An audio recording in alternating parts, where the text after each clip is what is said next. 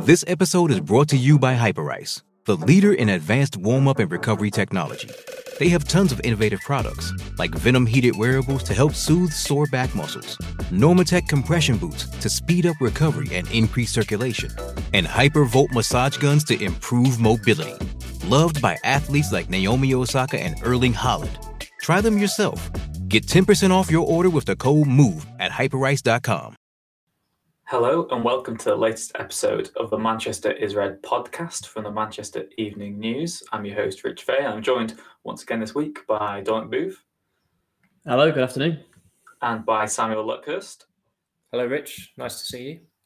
Nice to see you both as well. And uh, I guess there is only one place to start European Championship continuing. England into the quarter final stage. And from a United point of view, it's been a very encouraging week as well. And Bruno Fernandes and Paul Pogba will get a nice long rest, which I'm sure will please Ole Gunnar Solskjaer. But the main talking point, really, Dom Booth, is England winning and United players playing a key role in the victory as well so glad you came to me first to talk about England. Um, yeah, it was just very satisfying, wasn't it, for for, for England fans? I appreciate we, we have a, a, number of international listeners, so I apologise for my uh, England hubris. But um, yeah, it was a fantastic performance from both Harry Maguire and, and Luke Shaw at the back for England. Um, we've seen Shaw play at the left hand side of a back three in Ole Gunnar Solskjaer's team when he switched to that formation. Uh, obviously, he's made his name this season on the left hand side of a back four, but he was actually playing wide of a five for England and created that that goal uh, and just had a, an all round solid game as we've sort of come to expect from him now. I think he's he's raised his performances to a completely different level in the last year or two. Luke Shaw. Uh, you have to probably give credit to Sol- Solskjaer and also Gareth Southgate for, for getting that out of him. Probably mainly Solskjaer because because of the improvement that, that Shaw made. We all know about what happened uh, under Jose Mourinho with with Luke Shaw. I think that probably needs to be put to bed now. We, we seem to be going over all ground a lot, a lot there, and Mourinho's been been talking a little bit about Shaw and when leaving him out quite uh, conspicuously of his England teams for this tournament. So, but um, he and Maguire, probably even more so Maguire, actually deserve credit for way they performed against Germany. Um, as has been the case in the last few months, last few weeks with with Harry Maguire, we saw um, what the United defense was like without him, uh, and we saw the, what the England defense was like without him. I know they didn't concede a goal, but he's in a massive upgrade on Tyrone Mings in that position, and and just how crucial he is for United and England now is a testament to to him and, and that price tag, which probably seems still maybe a little bit over the odds of what it should be, but but not um, not too much so. He, he's getting towards being a, that eighty million pound player, uh, and I think England now rely on those two as much as any other player in their squad, really. Maybe bar, bar Raheem Sterling. So very, very encouraging from both the United and England's perspective, uh, and that's that's why I'm so chuffed on the on this podcast. Yeah, of course. Maguire won the, the star of the match, they're calling at the European Championship. Luke Shaw, perhaps, maybe was the player had the biggest impact, though, and key roles in, in both of the goals. Uh, Samuel, what did you make of the performance and, like, like Tom said, particularly the involvement of the, of the United duo in defence? Well, through United prism, it was fascinating that you had Trippier on the other side as well, who is, is a player Solskjaer wants. And I certainly think if, if United were to get him, that tactical flexibility is is a lot more apparent because he, he he's played at wing back at, at European Championship and, and a World Cup now. Whereas someone like Wan Bissaka, just taking away the lack of international experience, he never strikes you as being capable of um, developing into a wing back. Maybe he will, but it's obvious that Trippier is a more rounded attacking fullback than, than Wan Bissaka. Uh, Shaw's contributions with with both the goals was was excellent, but he has been playing like that pretty much since I'd probably say since the start of the re, since the restart last season. He, he, was he was playing well before the se- the season was shut down, but primarily as a um, as a centre back in a back three, and, and he slotted in there for the, the PSG game last season when United played well and, and won, and, and Shaw played well again. But he has pretty much focused over the last year on on you know, becoming that brilliant world class left back that United hoped they were signing when when they got him seven years ago, and uh, he he's developed into that now. I think he's he's been world class for a number of months. You can lo- lose that status very very quickly, but I think as you've as you've seen with Maguire as well, he's he's barely put a foot wrong in, in a couple of games that, that he's played for England, and if England certainly were to get to the final, you'd probably have to recognise him as a as a world class defender. I know a lot of people do already.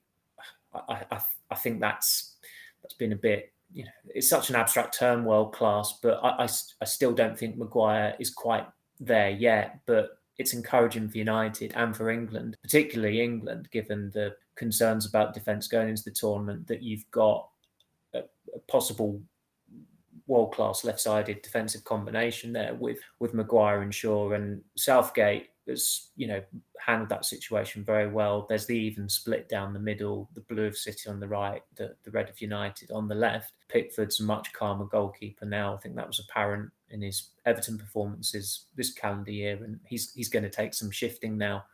Whenever Dean Henderson next reports at at St George's Park, but with with Shaw, it's it's been a very good very good year, 18 months, I'd say. Um, I think the, the breakthrough is probably when he, pro- it's probably the last time United actually lost an away game in the Premier League when he started at Anfield in a back three, and everyone thought, what the hell's going on here? And he used that he used that as a springboard to to improve, and he played very well in that position uh, against City a couple of times. Uh, most most memorably, I think Chelsea away was another one because back then Brandon Williams was his competitor, and it was a pretty it was a pretty close run thing between them because Williams did so well when he first came in, but Shaw has always had the higher ceiling and credit to him, he's he's really you know kept on going. He had a dreadful start to last season. You think of the games against Palace and Tottenham, and I know pretty much everyone who was starting those games for United was not at the races, but he was he was particularly woeful and, and should have been sent off against Tottenham, but he recovered really well from it. And this apart from maybe Andy Robertson, I don't think there's a left back in the world who, who, you probably say is is undeniably better than Shaw. He's he's up there with with Robertson and, and Alphonso Davies, and his, his, professionalism in his first two or three years at United did not go down well with Van Gaal and then Mourinho. With Mourinho, there was the history between them from when he rejected Chelsea in, in 2014. And you know, think there was definitely an element of Mourinho not forgetting that, even though he, uh, I was told they actually approached Shaw and said that the past was the past when they were reunited at United. But I, I think that very much informed Mourinho's management of Shaw. But on the other hand, you had Shaw turning up for training late one time, and when asked to explain why, he said that his mum hadn't woken him up. He'd overslept, and his mother had overslept. So that was someone who was just very, very immature. And sometimes you get that at big clubs. Memphis Depay being an example. A player who goes to a big club is too immature and he can't quite hack it. Shaw is who, who, was very friendly with Depay as well, although together at United has gone the opposite direction. He's he's rallied, he's um, taken advice on board, and certainly for me, he should have been United's Player of the Year last year. And the season when he was the Player of the Year, uh, he arguably played his his best football under Mourinho. So it's testament to his mentality and and his robustness that although he can you know maybe feel picked on and, and, and maybe encounter tough management, he can still, you know, get going when the going gets tough. Yeah, like you said, Samuel, that's a testament to Shaw now that that sort of those those chaps are being put behind him as well. He really is forging his reputation and, and maintaining that form, which you know United fans have seen every week. But now he's really taking it to the, the, national level as well, and showing fans of other clubs that you know it's not just United fans getting excited. He really is the real deal. Dom, we mentioned at the start of the podcast there the other United players who are involved in the European Championship. Two of the key players are, are now out of it in Bruno Fernandes and Paul Pogba. We are expecting maybe one of them to go all the way to the final. So an extra fortnight for those two players, two players who are often overused by Solskjaer as well. I know he's criticised for relying on that core group of players. From United's own selfish point of view, do you see it as, as a boost that, that they're out, or do you think it's maybe a blow that they've lost that confidence and that momentum that they were building? Yeah, it's a difficult one. I, think you wrote yesterday, didn't you, Rich, that United will be looking at it from a selfish point of view, and that extra rest is absolutely vital, especially when you consider the, the poor start United made to, to last season when they barely had a pre-season at all. About 30 days, I think, between the end of one season and the start of the next, and there was a 1 0 defeat against Aston Villa in a pre-season friendly, and that was pretty much it in terms of preparation for the for the campaign. So Solskjaer will obviously get more this season, and he's happy happy probably to see that Fernandes and Pogba and others have remained injury free and will probably come back um, sharp and fit and firing. And I guess the way Pogba played as well in the tournament, you'd have to say was a massive positive, providing that he, he doesn't drop some sort of transfer bombshell between now and the start of the season, and that he stays with United. Obviously, there's that that one year contract uh, expiry now hanging over him. But if he does come back with the kind of form that he displayed for France, then United fans are in for an absolute treat, aren't they? I, I do want to address a slight issue as well. I think over Pogba, there's there's obviously this discussion all the time now. Whenever he plays for France, oh, he plays so much better for Deschamps, and you know he has Kante next to him, and why don't we see this form for United? I've seen those gripes um, being voiced by United and United fans on social media, but we have seen this sort of big game version of Pogba for United several times. You think of his performance off the bench uh, against AC Milan in the season just gone. His performance, all his performances against Tottenham, especially um, in, in, the Tottenham ground, seem to be fantastic. Now he seems to be making a point to to Jose Mourinho whenever he plays against Spurs and. Those big goals in the league against Fulham and Burnley, you know, he, he's got this in him. So I think it's it's not a surprise to see what what Pogba's doing. And if United can keep keep hold of him for another year, I think uh, it may well be like a sort of final hurrah. And and the hope is that United will see the best of Pogba for the next twelve months. And from Fernandes's perspective, I suppose it, that rest is even more vital considering how fatigued he has looked uh, for club and country in the last few weeks and months. He's the one really who, who does need to put his feet up now and and hopefully get some rest before the start of the season. Hopefully he can he can then come back to, to the form that we saw initially from him in the first year or so after he signed, it, it hasn't been the same Fernandes, that's for sure. I'm sure I'm sure Samuel's got some some thoughts on uh, that Fernandes Ronaldo relationship in Portugal and the way Fernandes has been used by Portugal in the tournament. That's that's been interesting for me.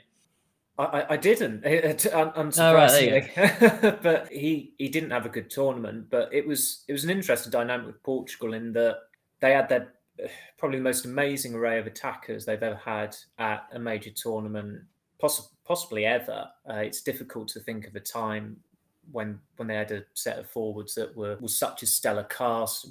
In the days of Figo and Rui Costa, you, you'd still look at the striker and think, is is he up to scratch? Nuno Gomes had a very good Euro 2000, but I remember Paul. I don't know if both of you remember whether you're too young. Pauleta, who used to be at um, PSG, was absolutely dreadful for Portugal, but he had a great goal scoring record. But whenever a tournament came along, he was he was terrible. Yet the the issue they had with this current squad was that is that Santos, the Fernando Santos, the, the coach, is so conservative. And as you saw when Portugal won the last Euros, it was it was underpinned by by stability. Really, Pepe was brilliant, Jose Fonte was brilliant, and at this tournament, the only forward that really turned it on was unsurprisingly Ronaldo. Jota missed, I think, must, he missed two great chances against Belgium. He missed a great chance, I think, in the, the first game against Hungary. Fernandes was dropped. João Felix, I thought, was underused. I thought Keane's criticism of him was was unfair. It was very on brand from Roy Keane to call João Felix an imposter, but I, I think Felix was just underused, and, and Bernardo Silva was was pretty underwhelming as well. The only time they ever they ever really clicked as a unit was for that breakaway goal against Germany, and. Uh, with, with Fernandes, it I, I, thought he was an obvious fall guy. I, I didn't really see the, the fuss in Santos dropping him for the, the, two games that he didn't start in. Renato Sanches did did very well. He looks like a, a player reborn. Uh, I don't think many of us actually watch Lille on a on, on a weekly basis. Probably don't ever watch Lille once once a year. So um, I saw him for Swansea, if that counts for anything. That, that yeah yeah when he when he not many people did. Yeah, yeah when he passed over the advertising hoarding, yeah, yeah, yeah. Who, whose name we will not give uh, the free free advertising to, uh, but it wasn't a surprise that Fernandes played the way he did because he he has looked fatigued for a long time. A lot of his performances for United were masked by moments, uh, whether it was a goal, an assist, a penalty. He's a he's a quality player. Nobody's disputing that, but he, as you say, Rich, he, he was overused. He was run into the ground, or as I think Declan Rice said last night of Harry Kane, he ran his socks into the ground, which was um, something you expect Declan Rice to come out with.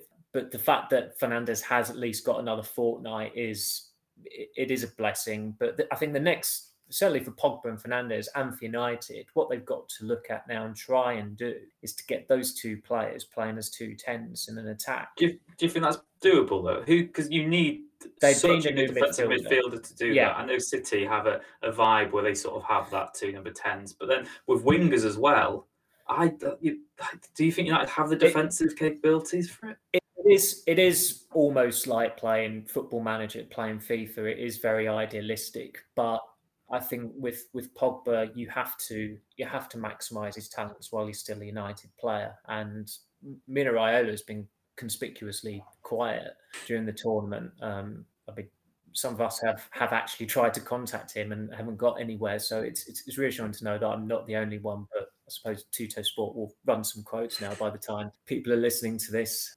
But as long as you've got those two players, you need to try and maximise them. And I thought, I'd say for this calendar year, even though Pogba had a six week absence, I'd say that he probably outperformed Fernandes in terms of the football he was playing. He hasn't got the numbers to compete with Fernandes, but there is an element of stats padding with Fernandes, of course, with the penalties. And sometimes a player can get an assist, and it's about as much of a contribution as Brian McClair passing the ball to David Beckham and then him scoring from the halfway line. So sometimes the numbers take things out of context, but you have got two world class players there. And I, I don't really see Solskjaer accommodating Pogba full time from the left wing when he's got Martial, Rashford, and James because that's going to be three unhappy players, and there's going to have to be a full guy there.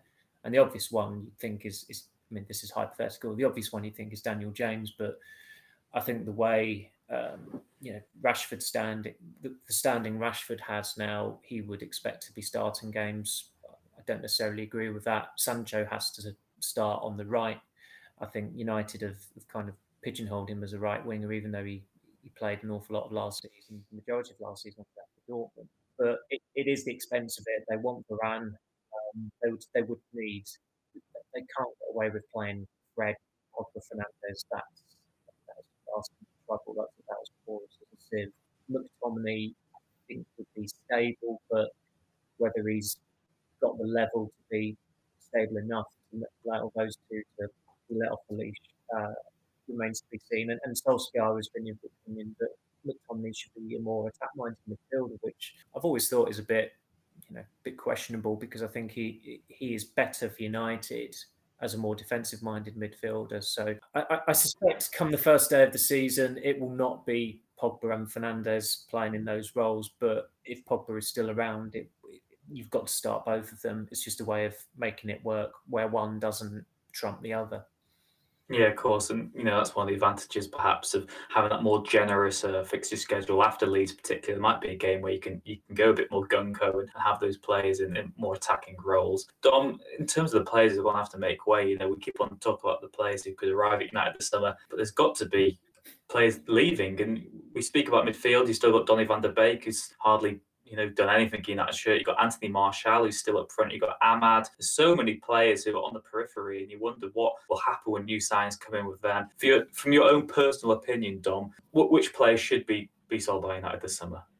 Uh, you start with Jesse Lingard. I think he's he's deserved to to secure himself a move elsewhere with his loan spell at, at West Ham. Uh, you know, he's been a decent servant to United United by by any recollection, really. But I think you know, it, the time has come for, part ways there. And I do find it a little bit strange that it looks increasingly like Juan Mata is going to stay at the club. I think he'd be another who I personally, if I if I was director of football at United, not something that's going to happen uh, very soon, but I would be moving him on. I think he's 33 now, and he didn't feature very much last season. I know he he had a bit a few personal circumstances at home, and I think he had an injury as well. So, but even so, you, would like to think Donny Van der Beek can be the man to put pressure on Bruno Fernandes in that number number ten position, and I don't don't really know where that leaves Mata, especially with uh, if Jadon Sancho comes in on the right wing as well, which is the other position that that Mata can play. So that's a little bit odd for me. Um, in terms of the youngsters, you got to try and get them get them loans really where they're going to play at, at the highest level they can possibly play at.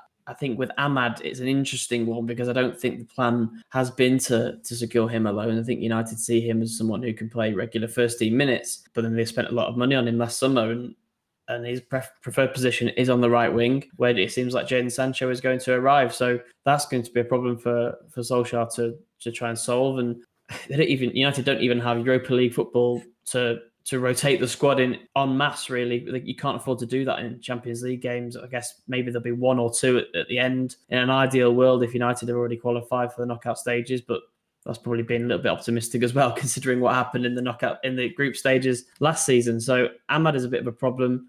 The rest can can be found loans, the likes of Pellistri, Teden Mengi, James Garner, those people who are, who are right on the edge, probably Anthony Elanga as well. They all need to be found found loans. And then, like you say, Rich, there are still other players that I've not even mentioned here that, that need to be moved on. I mean, we're going to talk about Phil Jones on this podcast, or or, or is there no point? You know, there's there's a few on that list that United need to need to sort out. It's not just about incomings, like you say, Rich. Yeah, there's a lot of big decisions to be made. Yeah, and Samuel, uh, you were keen to talk about contracts expiring as well. I know the, the end of June usually uh, signifies that. You've got Juan Mata, who you know you've reported today it's his preference to, to stay at United. Where where are they up to on on these decisions over contracts? Because I know you mentioned as well last week that there's a lot of sort of decisions which are yet to be made by Solskjaer, and I get the sentiment of wanting to keep players around, you know, that might have something to offer. But if you want to challenge for the title, you've got to be ruthless. You know, Man City are a good example. You know, if a player doesn't really have a worth to the squad anymore, you've got to get rid of them. And he still sense that Solskjaer is maybe too kind and too loyal to players who he likes as people, but maybe doesn't like them as players so much. There was that funny tweet someone posted, I think at the time that City announced that Aguero was going to leave, that if if Silva, Kompany, and Aguero were United players, they'd have been signed up on five year contracts each. City four years ago released three fullbacks and and they sold the other one, Kolarov. I remember being in Houston and Guardiola just mentioned it in passing very casually, uh, you know, selling him as well. So that's that's four fullbacks going in a single summer. It's it's unthinkable for United to ever do anything like that because they operate in just about the polar opposite they wanted to get Timothy Fosu-Mensah tied down on a new contract. They gave one to Phil Jones to to Eric Bailly. They their decision making and the the logic or lack of logic behind it is is baffling. I think Woodward did address it once on the record, and the answer was so so uninspiring and so just just just lacked clarity that I can't even quite remember what it was. So you've got Lee Grant and Paul Woolston, who are two players with about I don't know 110 minutes worth of football for United between them, reserve goalkeepers. Woolston. It, I mean, pe- people probably some people listening probably have never heard of him, but he's he's one of the reserve goalkeepers. He, he, he sustained a very serious hip injury, and I think it was April or, or, or May, and United are giving him a new contract because of, of his situation. They don't want to just discard him. And, and, and United are quite good with younger players um, like that. I mean, on a completely different level, you, you think of the uh, trauma physically and mentally that Max Taylor went through and, and how United looked after him as he as he overcame cancer.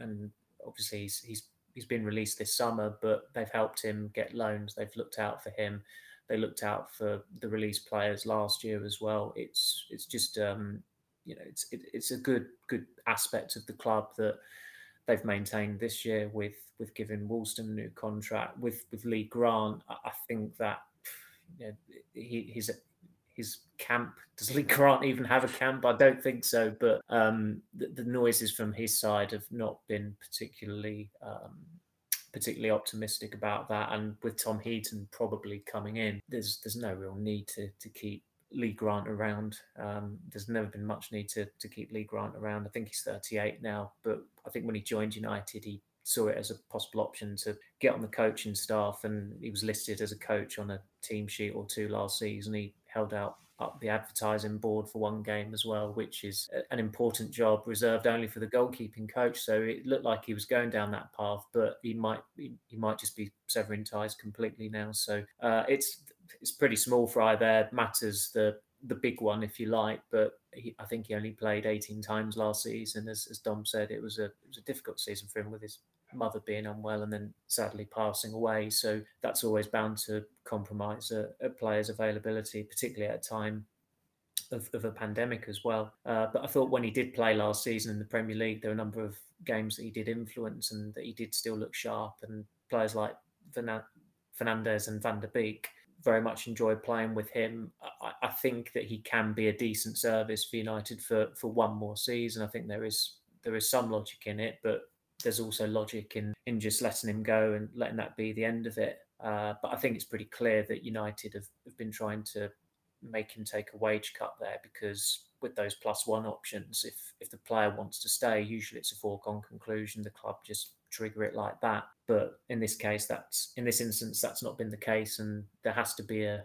um, a mutual agreement for the the option of an additional year to be triggered, uh, as was the case with Cavani, whereby with Cavani, the club wanted to keep him, but for a fair old while, he wasn't sure that he wanted to stay on. But then, as soon as the clocks went forward, he, you know, and, and the weather brightened up a bit, he his form picked up, and he ended up staying. And everyone at United's very pleased about that yeah, it's going to be fascinating to see how it does next season as well. Particularly, it's going to be interesting as well to see if United end up without a striker, just how often Cavani plays. Because I know there's been gripes about his his fitness issues and how often he can he can manage games. So maybe there will be more game time for Greenwood in that centre forward role, which he, he hasn't quite taken to as maybe Solskjaer would have hoped so far. But Dom, last few minutes of the podcast, do you expect United to push on with their transfer dealings now that the there are certain nations out of the European Championship, some some targets now might be easier to, to, to negotiate with. But of course, the, the England contingent will be off to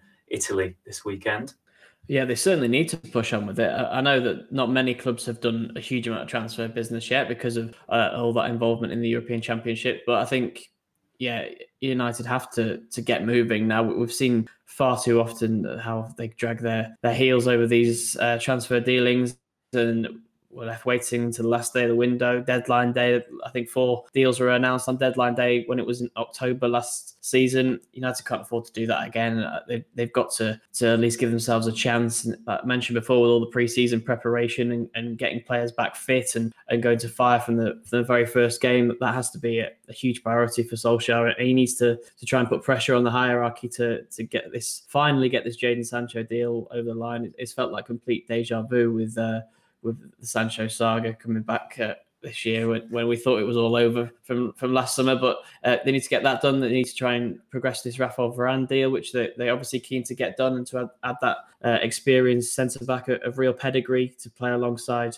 Harry Maguire. That, has got to be a, a, priority as well. And then after that, Samuel mentioned Kieran Trippier. Um, I don't see much, maybe aside from those three deals, but if if they can all get done and sort of before the before the end of July is maybe a little, being a little bit optimistic, but that has to be the aim for United in these next few weeks. Yeah, Samuel, there's almost a bit of deja vu in terms of the Harry Maguire deal with Jadon Sancho. You know the player wants to join. You know what Dortmund want just pay it up. You know, that's what lots of fans are saying. Just get over and done with. Gary Neville said he's bored to death of the transfer saga. Try 100 reports on it every day and put a different headline on the blog. We get it. It's going to happen. Just make make it happen. But you know, these podcasts are going to become very outdated very quickly in terms of transfers because we're recording this on the Wednesday. You know, by the time it goes live, there could be developments. You know, you just never know in the, in the world of transfers. But where do United stand at the moment on on deals and where do you expect them to strengthen other than than centre back and right wing this summer? Uh, with Trippier, nothing has changed. Uh, I think I wrote that the other day. I mean, it's, it's, it is that kind of season where even you know nothing has happened, nothing has changed. You still end up writing it because it's it's bloody transfer window. Uh, I think I replied to Simon Peach about something completely separate last week about an England press conference, and the only reply to it was just someone sending both of us a picture of Sancho apparently posing in a United shirt, which I suspect is uh, is a complete forgery. But that's not not forgery, fabrication rather. Uh, but that's that's the the time. Of, it's that time of year, and that's what we have to um, what we have to put up with. Uh, with with Varane, as, as Dom said, I, I, wrote last week that they were making slow progress on that. I, I don't see that happening quickly. I mean, what's quickly? Quickly is is next week for United. Um, with with Sancho, I had to write closing in on last week because I, I, guess they are closing in on. But again, where he's tied up with England, England could be in the European Championship final. Was it on Sunday week? I think. So I'm pretty sure that will happen this time, but I, I don't know why people would be impatient about it on this occasion. I, I last year United never got down to discussing a bid. This year, they have actually made bids and they are making headway. Um, I think if if there are people out there who are fretting about whether Jadon Sancho is going to sign, then they just need to get out and get some fresh air, do something enjoyable wherever they are in the world. If if they can, I think it's it's possible whether you're inside or outside. Just just do something that just takes. You. Just get on FIFA and sign them yourself. Yeah, yeah. Play FIFA, uh, watch, watch, the Euros, film, binge something, watch the football. Exactly. You know, that's that. That has been the joy about the Euros over the last week or so, where the, the tournament has really caught fire with with jeopardy about it. It's it's just been it's been great to watch. Um, you know, unfortunately, we were denied penalties by a Ukrainian having to score in the 120th minute last night. But apart from that, the knockouts have been been fabulous to watch, been really entertaining, um, and and that's that that's always the escapism with with with football. Um, it, it, takes you away from the the nonsense of the transfer window. So, uh, but as as you as you asked, I I think if United get three players this summer, they'll see that as a good return. I think it's very difficult for them to justify the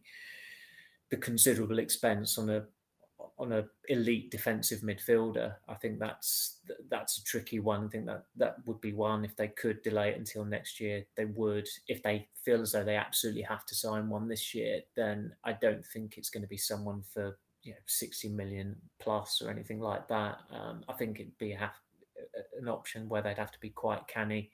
A little bit like Leicester with with N'Golo Kante six years ago, as as I've said previously, but it's that's that's a very very difficult thing to do. Yeah, and like you said as well, Samuel, it relies on offsetting those player sales of getting rid of a, a, quite a big chunk of the squad as well. And of course, yeah. in, in, terms of defensive midfielder, United will be so overstuck there next season anyway. There's the likes of Fred McTominay, you don't have to find roles yet. Van der Beek, no one knows what his future is. Pogba, no one knows precisely what his future is. There's just so much uncertainty that I think, like you said, defensive midfield is maybe a pipe dream for United fans this summer. But new right winger, a new centre back, and a new full back that's more than enough to, to quench the thirst for many. And we'll see what happens. You can stick with us on the Manchester News as always for the latest transfer news every day. We run our live blogs, hoping you all the latest transfer lines as well. So, Dom, Samuel, thank you very much both for joining us today on Manchester Red podcast. Thank you ever so much, Rich. Thank you. Thank you. Thank you. And thank you once again for listening, wherever you might be in the world. As always, please do leave a like and subscribe if you haven't already. And we'll see you again next time.